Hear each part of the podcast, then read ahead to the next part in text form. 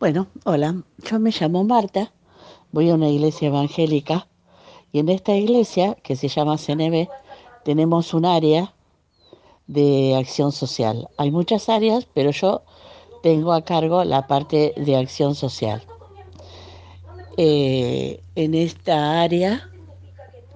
eh, yo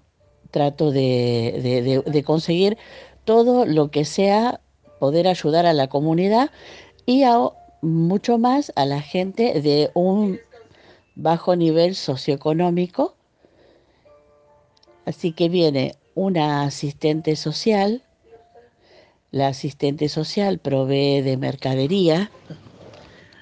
asesoramiento de violencia de género, de, mm, de abandonos de chiquitos, de abuso, eh, bueno, es muy, eh, es una amplia eh, lo que cubre la parte de la asistencia. Después tengo una, hacemos una posta sanitaria que viene un doctor que atiende una vez a la semana, un doctor generalista, y también atiende, se hacen las vacunaciones, como por lo menos para hacer un poco de prevención en lo que es salud. También hay una, eso viene de parte, o sea, lo solicito porque lo solicito al municipio y el municipio me, me, presta por lo menos esta, esta gente, por decirlo de una manera, porque en realidad no me pueden prestar a las personas, pero sí dejan que estas personas puedan venir, a, hacer ese tipo de trabajo, como la vacunación o el médico o el asistente social. También hay una... Mm, hay una ONG que viene y ayuda también con los lentes. Es un área también que la, conseguí, la conseguí así. Conocí unas personas que pertenecen a una ONG y ellos vienen y hacen lentes a un costo mucho más bajo del que realmente tienen. Y ahora, eh, hace muy poco, también conseguí para que haya mucha gente hay mucha gente que tuvo COVID empezando. Y no, no pueden hacer controles porque hay mm, lugares que no, no, no, como ellos no dependen, no tienen una obra social, dependen del municipio o de lugares así, bueno, ahora se van a hacer electrocardiogramas porque hay mucha gente que dice, bueno, que si quedaron mal, que cómo saberlo, y entonces también va a venir una ONG donde los electros salen a un costo mucho más bajo del que eh, del valor real. Y bueno, también, o sea, mm,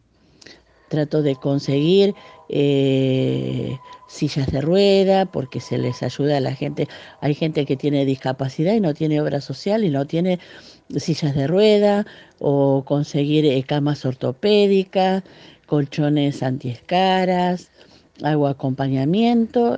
llevo a gente que, por ahí eh, no tiene cómo movilizarse o que vive mm, en lugares lejanos y no tienen cómo movilizarse.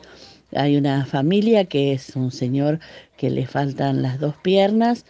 y la esposa tuvo una CB y tienen un hijo con un retraso mental que es el que está con ellos un hijo ya más o menos de treinta y pico, cuarenta años.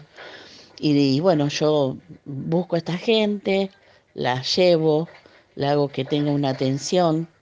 médica, eh, le hice hacer eh, los lentes y bueno, podría relatar muchísimas más cosas que se hacen. Y, y bueno,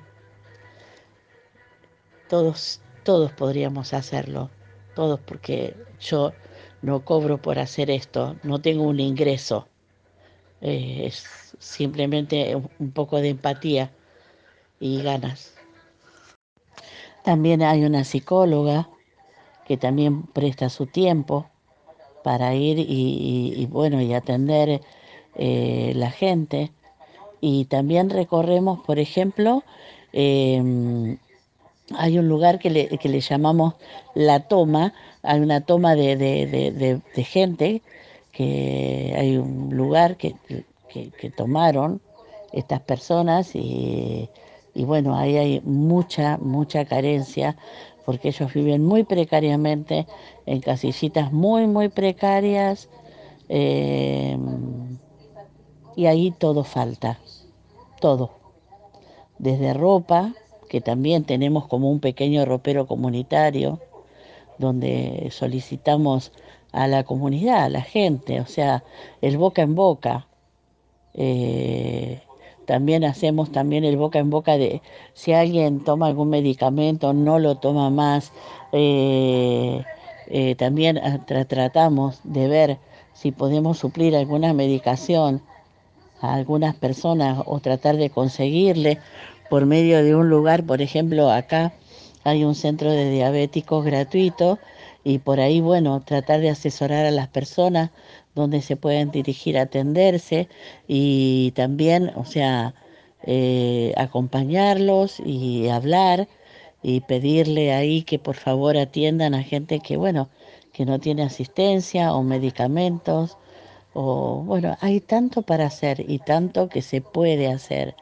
que todos podrían, todos podrían ayudar un poquito, un poquito cada uno, que pudiera hacer algo y creo que bueno, que, que, sería algo grandioso,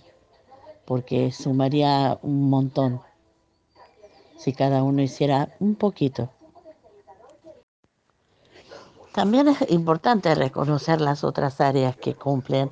eh, otras personas también dentro de la iglesia, porque si más bien yo soy la referente del área social, también hay, por ejemplo, em, lugares donde eh, también hay un área que se llama adolescentes y preadolescentes, que hay un grupo de mujeres que eh, le dan actividades a, los chicos eh, jóvenes, o sea, a los preadolescentes y a los adolescentes. Es muy importante esta función, porque aquí también los chicos encuentran un lugar,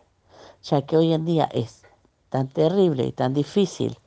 que los hijos y más la gente que no tiene recursos haya un lugar donde, donde poder estar,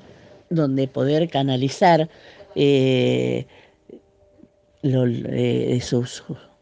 sus, eh, sus angustias, sus problemas, sus desencuentros con la vida, con las carencias, con los divorcios, con todo lo que sucede a su alrededor. Entonces los adolescentes encuentran un lugar donde ir, donde pueden charlar, donde se sienten acompañados, contenidos, eh, los entretienen porque hay muchas cosas que se hacen. También un área, hay un área de, de, música, tenemos un grupo de chicos que han estudiado y que hoy en día son los profesores que, que dan también a, a cualquiera sea chico, sea grande, que, mm, que también eh, enseñan música. Eh, también hay otra área de niños que se llamaba escuela dominical, le decimos nosotros, pero mm, eh, es, un, es un lugar donde los niños pueden ir también y, bueno, se los entretiene, se hacen temáticas como para que ellos estén, se integren a una sociedad mejor y con una expectativa mejor de la que el niño tendría en la calle. O sea, es muy importante la función que cumplen las iglesias evangélicas, por lo menos esta, eh, en, la, en, la, comunidad. Eh, es realmente muy importante, muy, muy importante.